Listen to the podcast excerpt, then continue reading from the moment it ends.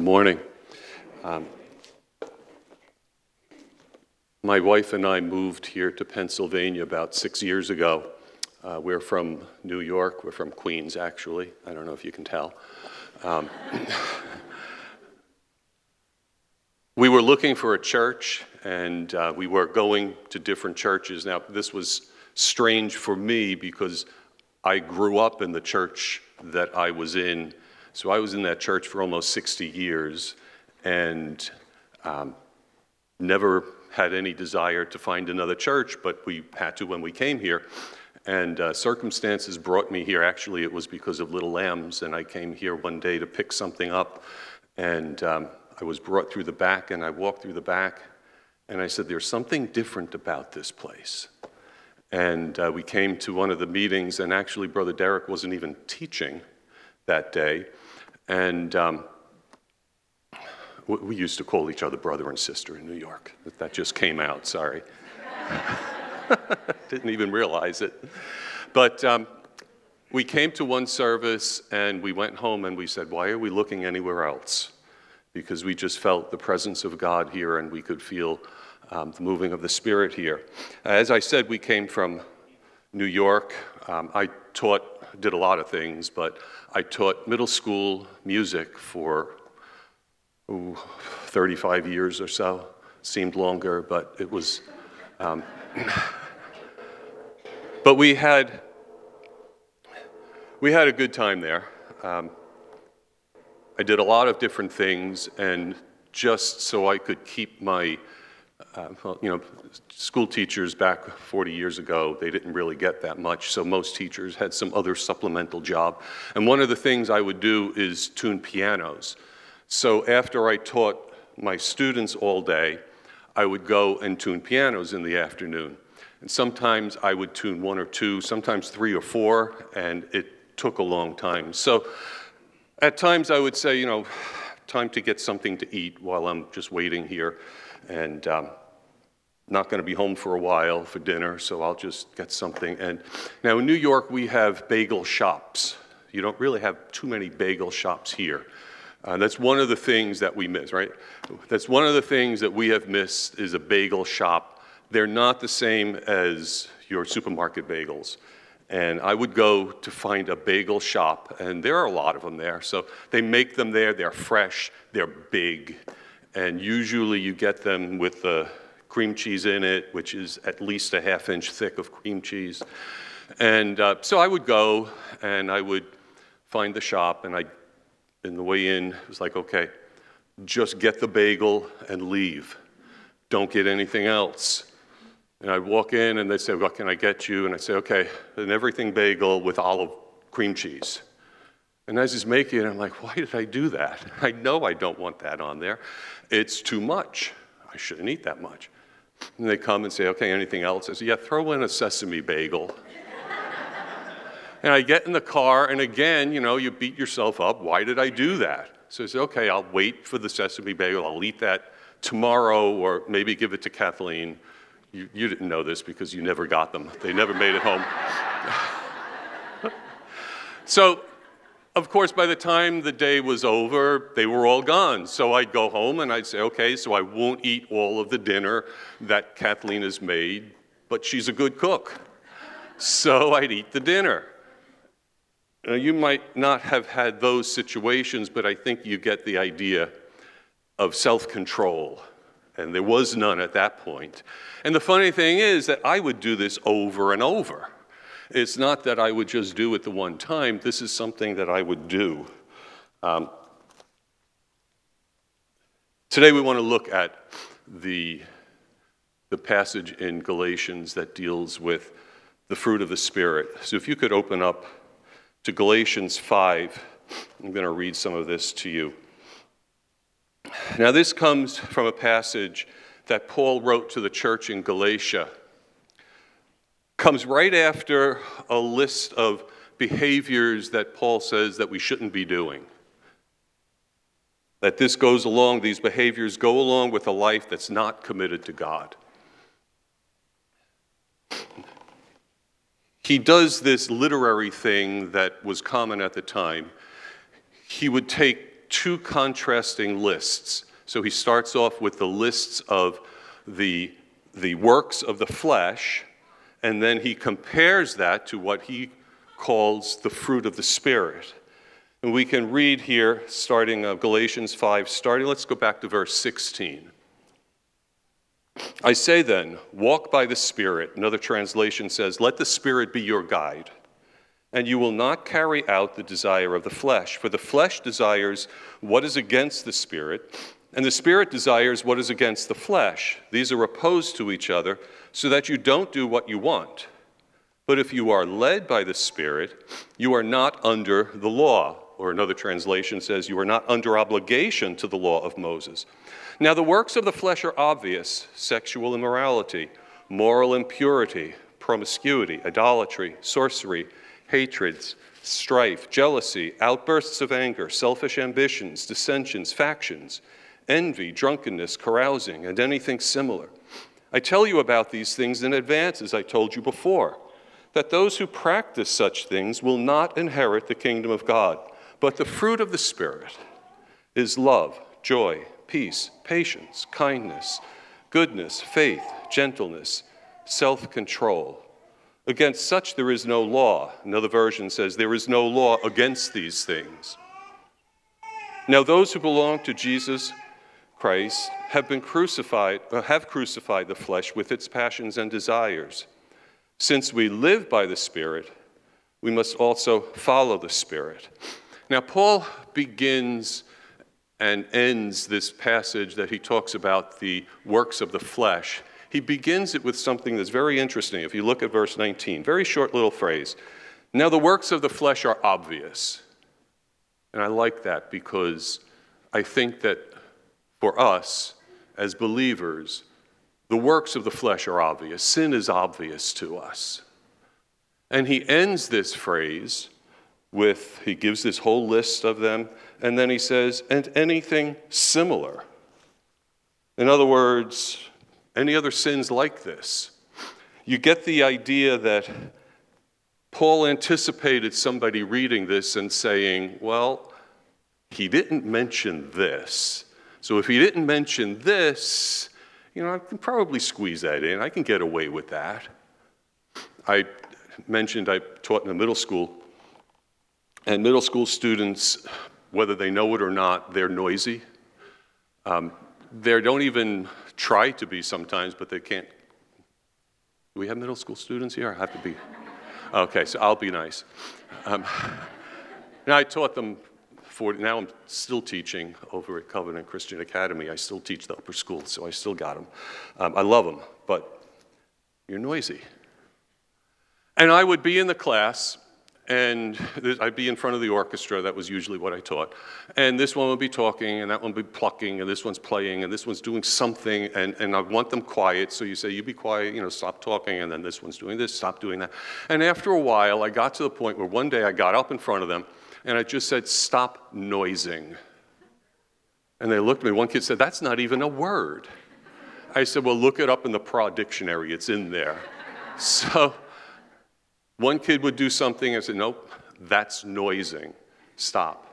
Another kid would, you know, through the year, but, but nope, stop, that's noising. And they got it to the point where every year I would tell the sixth grade group that this is what noising is. Stop. Um, I noticed I even do it here when I'm teaching the upper school.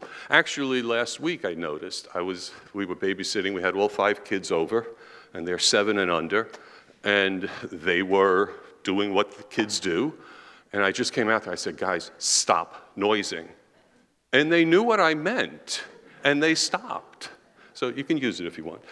But so, this is what I think Paul was anticipating when he said this. Basically, what Paul is saying to the church in Galatia, he's saying, You know what sin is, you know what sin does, now stay away from it. So, let's take a look now at the fruit of the Spirit. And if you notice, it's the works of the flesh, but it's the fruit of the Spirit. It's, it's not plural. Paul puts them all together. You can't pick and choose the fruit of the Spirit, they work together. I mean, who doesn't want joy? peace, love. I mean, those are all great things, right? Uh, patience, kindness, goodness, faith, gentleness. These are all great things to have, but you know, when you get to that last one, which is self control, for me, I look at that and I say, well, that, that's going to take some work. That takes more doing than the others. And I think that's exactly why it's in here, because it does take work. And without the self control, the other eight fruits are not going to be evident. We need that self control. Now, I was looking up, I wanted to find some evidence of lack of self control. And I was, I, I, was looking on the internet for a few things. And the, the funny thing was that the best places I could find for lack of self control came from our government. Surprise. Okay? Have any of you ever heard of the cheeseburger bill? I like this bill. The cheeseburger bill. And I'm just going to read it to you from the website. Uh, this is from Chuck Sackett. He's a contributor to a Christian website. He writes In late June 2002, Caesar Barber filed lawsuits against McDonald's, Wendy's, Burger King, and Kentucky Fried Chicken. Barber claims they sold him the food that made him obese and that they should be held accountable for wrecking his life. Gregory Rhymes and eight other overweight New York children, figures they're from New York, filed suit against McDonald's Corporation. According to January 2003 article in Capitalism magazine, the lawyer acting on behalf of these outsized teens is Samuel Hirsch. He says people are too dumb to know what's good for them, and that McDonald's has an obligation to make, their, make known their food is unhealthy, just like they should have warned, remember this one, old Stella Liebeck? uh, that it's not a good idea to get in a car and stick a cup of hot coffee between your legs while you're trying to get the lid off. Remember that lawsuit? That she sued them too. Uh, because of these lawsuits, Congress passed the, the cheeseburger bill through the House in 2004 and 2005. It didn't pass in the Senate, but here we have our government who is trying to tell us how to have self control, basically. Um, there's another example. Uh, this is the gambling pigeons. Researchers at Oregon's Reed College are hoping to learn about the behavioral economics that drive gambling addictions in humans by teaching pigeons how to play slot machines. Thanks to $465,000 grant from the National Institutes of Health, the NIH, those researchers plan to teach pigeons to use a monetary currency to decide whether to earn, accumulate, spend, or gamble tokens in self contained economic environment. It's not immediately clear how participants in the study were able to goad the pigeons into gambling.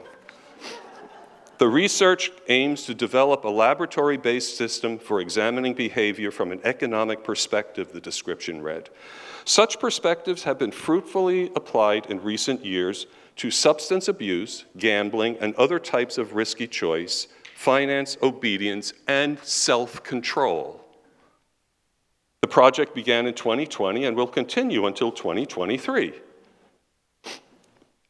So here we have p- people looking all over the place to find out how they have self control. Now, personally, I think that this group should have done a study on themselves for self control. I think that would have been more beneficial. But, you know, we're looking all over the place, but we have so much in the Bible that tells us about having self control. And we don't have to study pigeons, we have to study the Bible. So let's take a look now at the, at, um, the Bible and what the Bible says about self control. And we can go right to Paul. Paul talks about this a lot. Um, I'm sure we all struggle with self control at some level. Uh, everybody is different, so we'll all have our own, uh, own issues with self control. But this is what Paul writes, because Paul even struggled with self control. In Romans 7, Paul says, In fact, I don't understand why I act the way I do. I don't do what I know is right, I do the things I hate. And you think about that. Here is Paul saying this, and we look to Paul for the person to lead us, to show us what's right and how to live. And here he's saying, I, don't, I can't even control myself sometimes. I do the things I don't want to do. Now, I don't think that I don't think he was referring to eating too many bagels. I think he's referring to the sections that he mentioned in in Galatians and all of these sins that he's talking about. And I think he was he had some struggles too. So he's talking about these things. And you know, we look at this and we say, well, if Paul had these struggles, well, how can we possibly get through life without struggling with self-control? Well, let's take a look at some uh, of the examples of self control that we find in the Bible. There are four people that I want to look at. They're two separate groups, but they're, they're together. Let's go to, if you open to Daniel 1, turn to Daniel 1 in your Bible. And we're going to look at Daniel, and we're going to look at Shadrach, Meshach, and Abednego. These four people. And the Bible tells us some of the things that they did as far as self control. Now, it doesn't say that they always had self control. We're reading these, these situations here where they had self control. And, and let's just take a look here.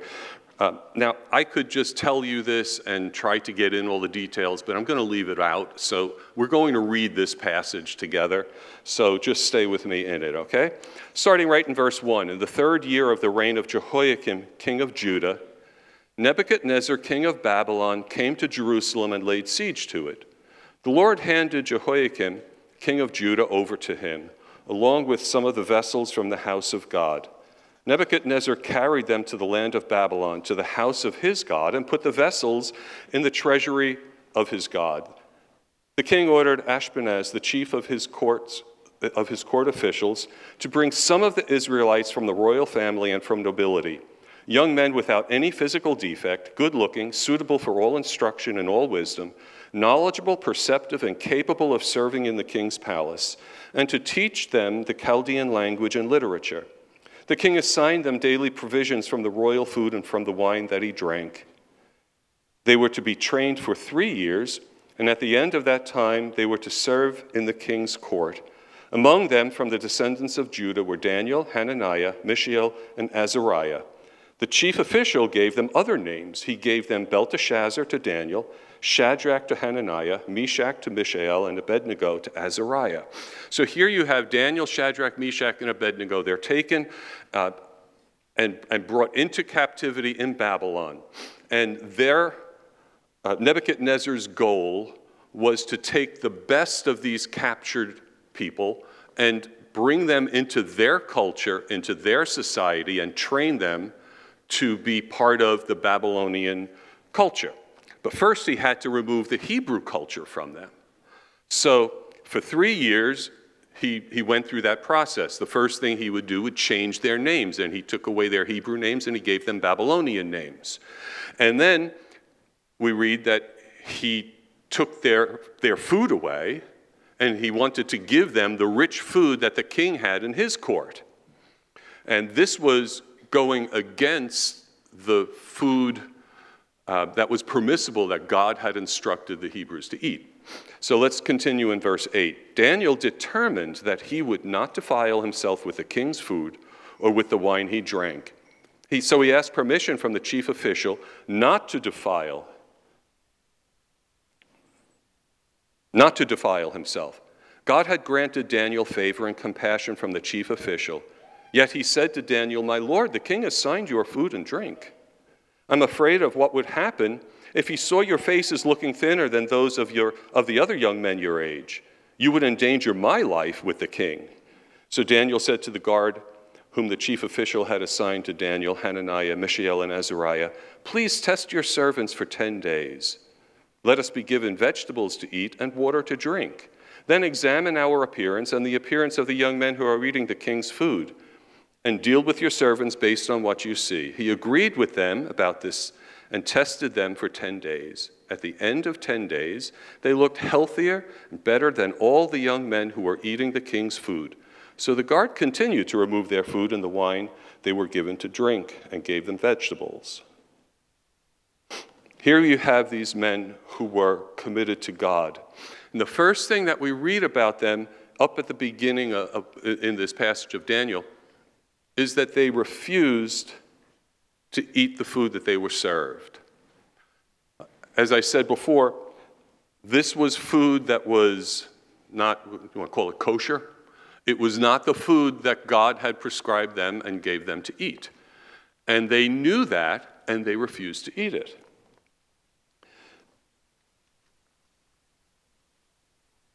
And then we see that even though they didn't eat it, the four of them grew healthier. Let's read on. Um, so as time goes on, we'll skip ahead and let's go to Daniel 6. All right, turn to Daniel 6, starting in verse 3. Here we see that these men became more and more important in the kingdom. Daniel distinguished himself above the administrators and satraps because he had an extraordinary spirit.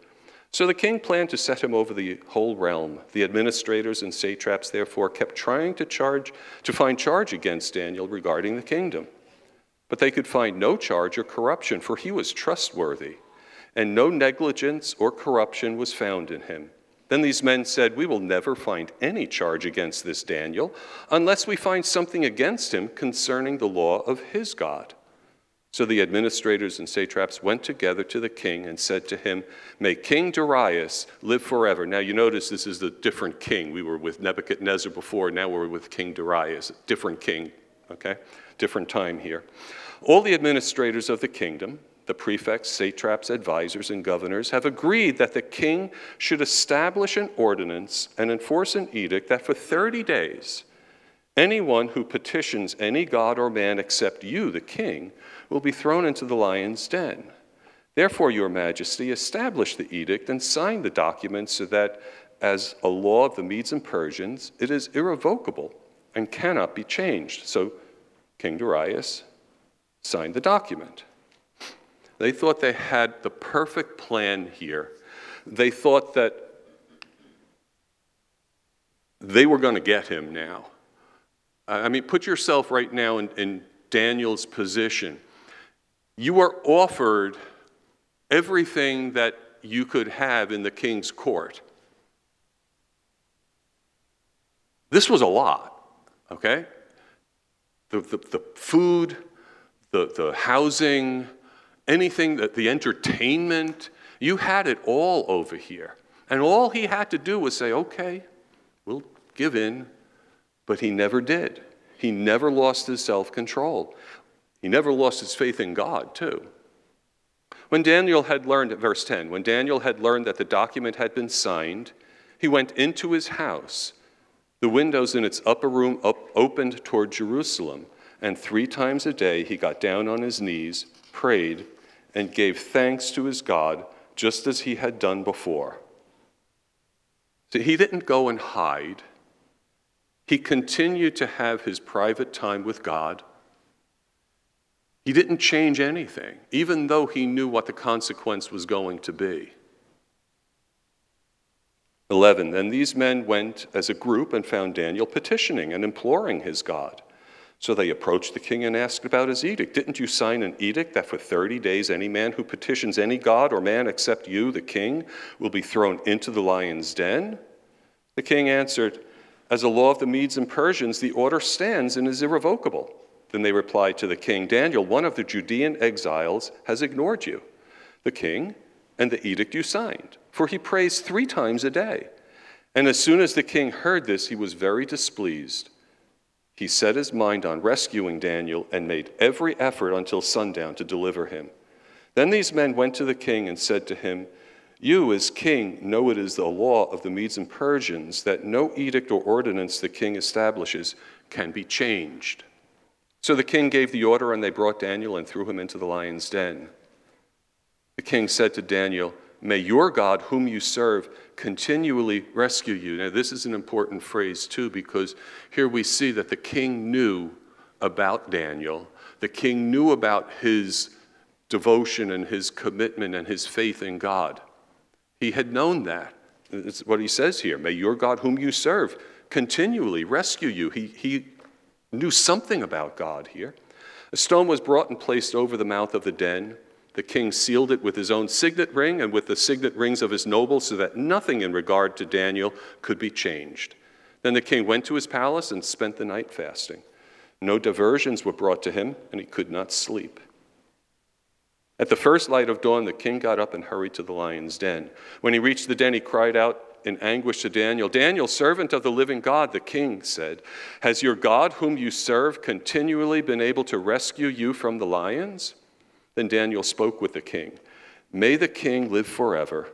My God has sent his angel and shut the lions' mouths. They haven't hurt me, for I was innocent before him.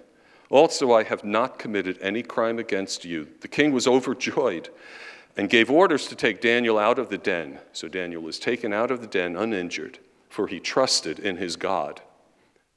The king then gave the command, and those who had maliciously accused Daniel were brought and thrown into the lion's den, they, their children, and their wives. They had not reached the bottom of the den before the lions overpowered them and crushed all their bones. And we see a beautiful picture here of Daniel the self control that he had, uh, the faith in God that he had, and that even in, in this, these situations with lions right next to you, even in that situation, he never compromised his faith, he never gave in. And how did Daniel have this self control? We go back right to the beginning of the book. And you go to verse 8. Daniel 1, verse 8, and we read that Daniel determined that he would not defile himself with the king's food or with the wine he drank. He had determined this early in his life. He established this. I had a, a Sunday school teacher, I, I guess I was in my teens at the time, and uh, we were talking about um, making decisions early in our life of how we're going to live. And, you know, I, I don't remember most of the things that we hear in church, uh, but certain things stand out. This is one of those things that stood out um, throughout my life. The teacher had explained to us that, or, or asked us, you know, what would you do in this situation? And I remember one of the guys was in there and he said, Well, I, I just don't know. I'm just have to wait till I get there and then find out what I do. And she says, Well, that's not good enough. We have to determine now, in, in, at your age, as, as younger people, determine already in your heart what you're going to do when trials come your way. Life isn't going to be easier as you get older. And what are you going to do, and how are you going to stand, and what faith will you have? Make these decisions now. That's what Daniel did. Daniel determined that he would not defile himself. Too often, we try to struggle through problems in our life. And we try to do these things on our own. And then we fail, and then we feel guilty right? I mean, I've, I've been there, I, it happens often. Um, but we have to remember where our self control comes from. We have to remember, as the title says, who's in control of your life. Let's jump to now, let's look at Shadrach, Meshach, and Abednego. So now we go back in time again to the king Nebuchadnezzar, all right? And Nebuchadnezzar, I'm not going to read the story, I'll just read a little bit of it, but you, get, you remember the, the big tower he built, uh, not the tower, the, the statue he built. 90 foot tall statue, nine feet wide, out of gold. And he said that when the, the instruments play, when you hear the music, everybody has to bow down to the statue. Now, we, we know this story. These two stories that we're hearing, this is what we hear in, in Sunday school, right? You remember it from way back. Um, hopefully, you've read it since then. But if not, here it is. Um, Shadrach, Meshach, Abednego, they refused to bow down with the punishment of being thrown into the fiery furnace. So they knew what the consequence was going to be, but they still wouldn't bow down. The king is furious. Uh, Daniel 3, verse 14. Nebuchadnezzar asked them, Shadrach, Meshach, and Abednego, is it true that you don't serve my gods or worship the gold statue I have set up?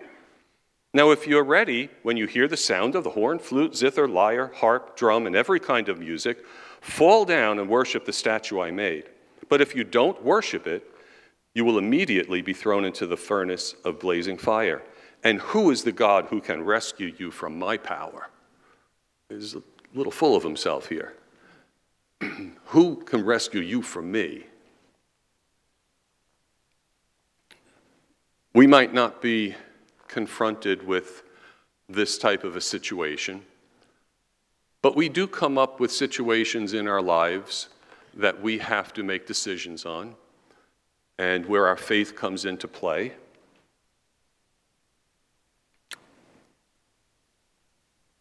What do you do if your child comes home from public school and is told, we hear this over and over, no, you can't have your Bible in school, can't pray. Uh, this happens even at work. You hear how in some offices you can't have your Bible out, you can't even wear a cross, you, can't make any show of your faith in God. Well, what do you do? I've had some instances like that in uh, my teaching. Uh, you know, we're, we're told you have to have that separation of, of church and your religion and don't mention God and don't do. But with me, whenever they started to say things like that, there's just part of me that rebels. So um, even if it was just silently, um, I would remember the Veggie Tales, Veggie Tale ties. That they were Veggie Tale everything years ago, and I would wear a Veggie Tale tie to school. Most of the kids just thought, you know, he's got a cucumber and a tomato on his tie. Others that went to church and knew or knew VeggieTales, they would talk to me about it and say, Ooh, Veggie Tales, I like that. And once they started, I knew who I could talk with. And I would bring things up every once in a while when they would say it, sometimes we had small lesson groups and we'd be short of alone and, and they'd mention it. And I'd say, Oh, what church do you go to? What do you do? You play this? Do you do this here? Do you do that? What do you do? And I would open up that door. And I would have kids coming back to me to talk with me about certain things. I remember one girl, she was, I, I think she was in the sixth grade, and I had been teaching her sister, who was one or two years older, um, both phenomenal violinists that you don't see much, but the one girl came to me. They had, I'd known the parents, and um, they knew that I was saved, a Christian, and involved in the church. And one day, this little sixth grader comes in, and she asked me about it, and she was asking me about my, my faith, and I'm a believer. And, and I remember her face, she just lit up. She says, That means you're my brother. And I said, Yeah, I am. And every once in a while, when we were alone, she, was a, she would call me brother. And there was this little connection that they had. I had a time when my, one of my principals came to me, and he was, he was good. He wanted, he, he was very pro um, Christian literature in our music. And he came to me one year before I retired and he said, Listen, I want to have, but that day before Christmas vacation, which is not called Christmas vacation there, um, I want to have Christmas music in the hallways. Can you put together some stuff? And I said, Okay, I'll do it, but I'm not doing Grandma Got Run Over by a Reindeer or, you know, Dominic the Donkey. I said, I'm going to do real Christmas music. And it's going to talk about the birth of God, the birth of Jesus. And I remember him, his answer was, I wouldn't have expected anything different, which really helped me because I, I figured, okay, he sees something here. And we did it. And, uh, you know, I said, you, you might be getting some phone calls. You might be getting some some people complaining. He says, I deal with complaints every day. This is not a big deal, so just, just do it. And we did, and we, I didn't get any complaints. I don't know if he did. He didn't tell me. But we might not be at that level of persecution or punishment for doing and, and uh, for, for living our lives in, in public and being um, a witness and a light but we do have some things that we can, we can stand up for. And everyone here is different. Now, don't get me wrong, I did not stand up all the time like that. There were times when I felt like I blew it and I missed opportunities, but we have to keep our eyes open. Let's go back to the story here. So, the, the question that the question Nebuchadnezzar asked was, Who is the God who can rescue you from my power? And Shadrach, Meshach, and Abednego, this is verse 16, they replied to the king, and they said, We don't give you an answer to this. We don't need to give you an answer to this question. If the God we serve exists, then he can rescue us from the, the furnace of blazing fire. And he can rescue us from the power of you. And who, I'm sorry, and he can rescue us from the power of you, the king. But even if he does not rescue us, they take it one step further here. Even if he does not rescue us, we want you to know, as king, that we will not serve your gods or worship the gold statue you set up. They didn't know what was going to happen. They didn't know how God was going to deliver them. They didn't even know if God was going to deliver them. But they knew that God was in control no matter what happened. And we know the story. They're punished because they didn't bow down. They're punished. They're thrown into the fiery furnace. And we read the king says, verse 24, then King Nebuchadnezzar jumped up in alarm. He said to his advisors, Didn't we throw three men bound into the fire? Yes, of course, Your Majesty, they replied. He exclaimed, Look, I see four men, not tied, walking around in the fire unharmed, and the fourth looks like the son of the gods. So they did survive, but they weren't alone in the fire. And we have to remember that. We might not see that, that extra person next to us. But we have the Holy Spirit that is with us constantly.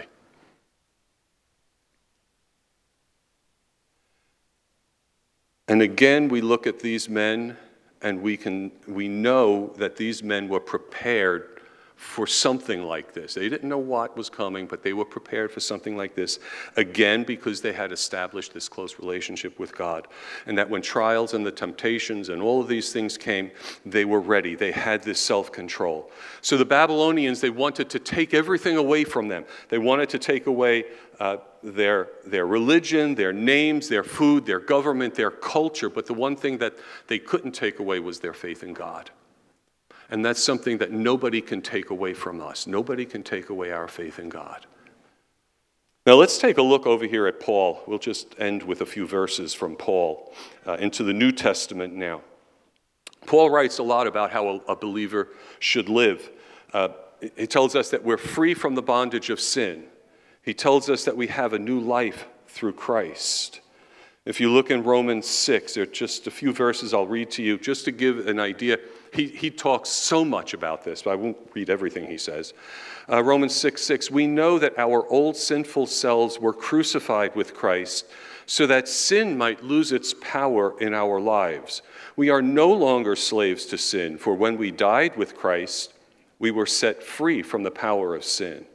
In verse 11, so you also should consider yourselves to be dead to the power of sin and alive to God through Christ Jesus. Do not let sin control the way you live.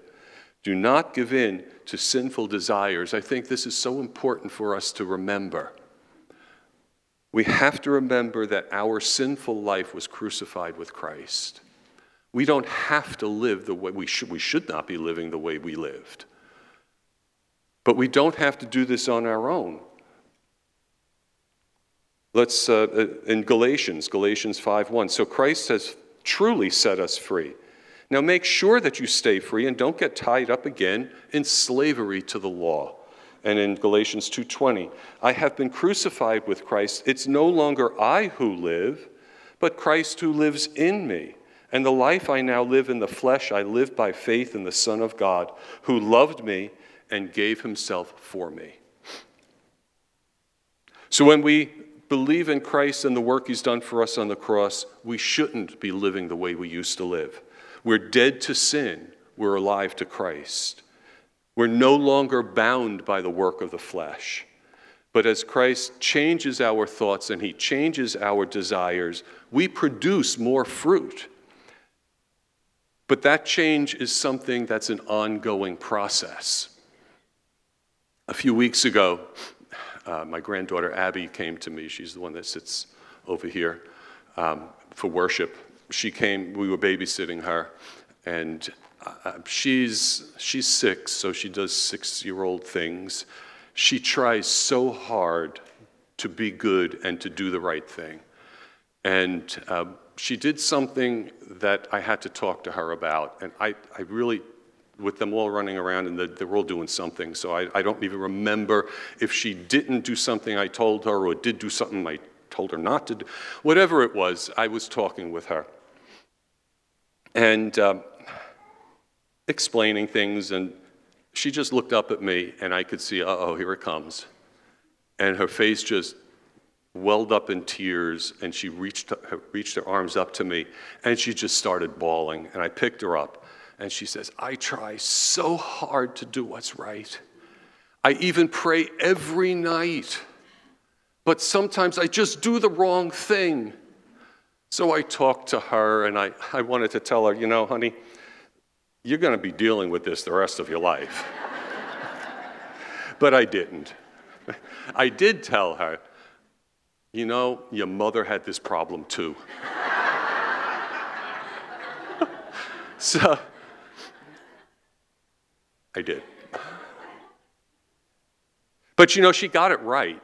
She knew she couldn't do this on her own, and she knew she had to take it to God, and she prayed about this. And we should be more like the children, right? So God never meant for us to muddle through life on our own, but like Daniel, we're to have a continual relationship with God, a deliberate, planned time to spend with God to build up our faith. So let's remember that God has given us so much and so much um, instruction in His Word, but He's also given us the Holy Spirit as our helper. Let's pray. Lord, we're thankful for your word. We're thankful for your word that shows us how we should live, and we ask that we remember that we're not alone here on, our, on earth. We're not walking alone. Help us to remember that you are with us. And help us to rely on the Holy Spirit to be our helper, our counselor, our guide, our comforter. In your name we pray, amen.